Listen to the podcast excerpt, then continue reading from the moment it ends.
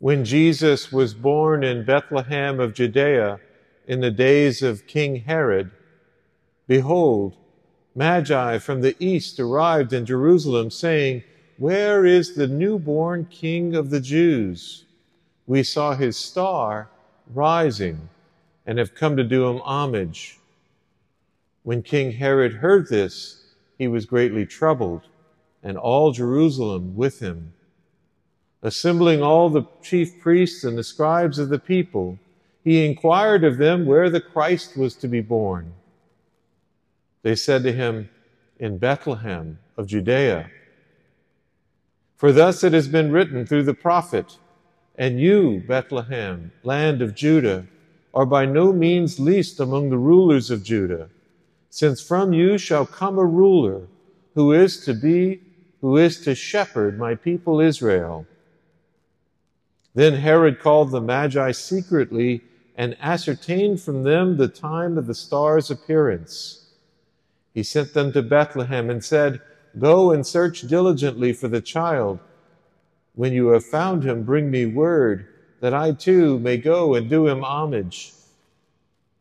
After their audience with the king, they set out, and behold, the star that they had seen at its rising preceded them, until it came and stopped over the place where the child was.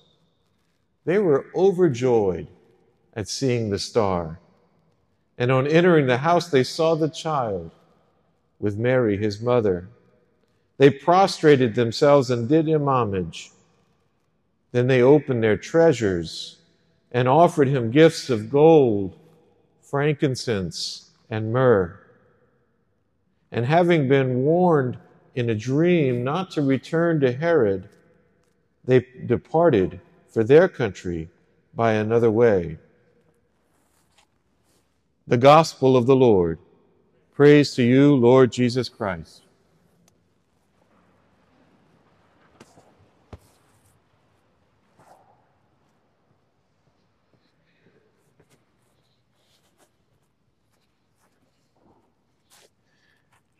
Do you want to be a wise man?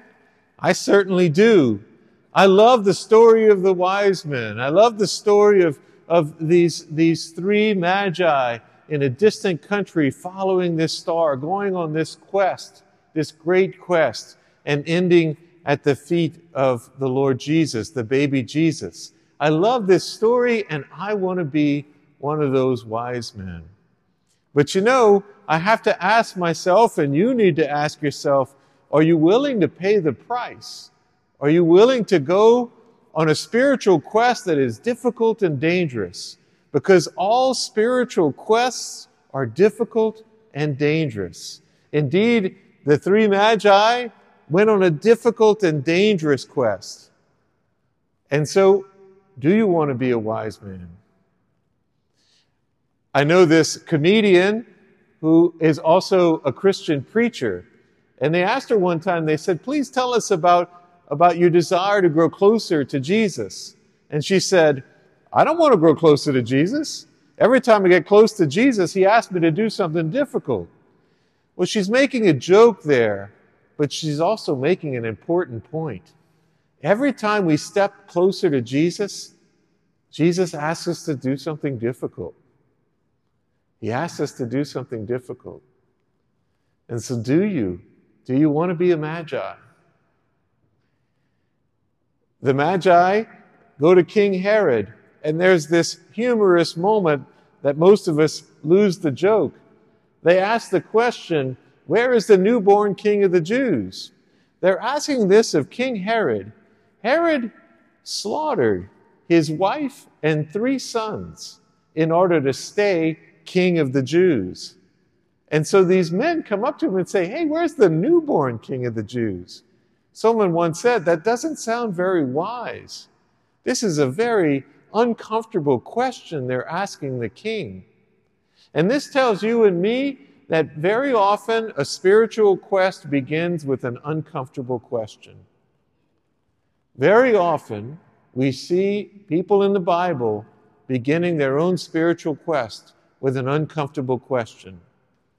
There was a guy named Nathanael in Bethsaida who his friend went to him and said, hey, there's this Nazarene, the guy from Nazareth, who we think is the Messiah.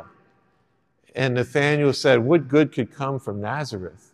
The people of Bethsaida didn't like the people of Nazareth. First, he made a statement, what good could come from Nazareth? But then he asked an uncomfortable question, what good might come from Nazareth? And he went out to find out the answer to that uncomfortable question. He went and he met Jesus himself, and he followed him the rest of his life. Two other disciples of John, they were curious about this man Jesus. They follow behind him sheepishly, and Jesus turns around and says, what do you wish? And they said, where do you stay? An uncomfortable question, where do you stay? Come and see, Jesus said. They went and saw and never left him. Sometimes the uncomfortable question gives us an answer that we're not prepared for, and we slip away from the spiritual quest. Nicodemus. Nicodemus comes to Jesus at night because he's afraid, and he asks an uncomfortable question. Jesus, you say that I should be born again by water and the Spirit, but how can one be born again? But he wasn't prepared for Jesus' answer, and he slipped away in the night and never followed Jesus again. He turned away from his own spiritual quest. There was a rich young man who came to Jesus and asked an uncomfortable question. First he said, what would it mean for me to be a disciple? And Jesus said, follow the commandments. And the man said, oh, I already follow the commandments. Here's the uncomfortable question, what more should I do? And Jesus said, sell everything you have and follow me. And that rich young man was not prepared for that uncomfortable answer. And he slipped away. He turned away from his spiritual quest. And so it's a dangerous thing to go on a spiritual quest.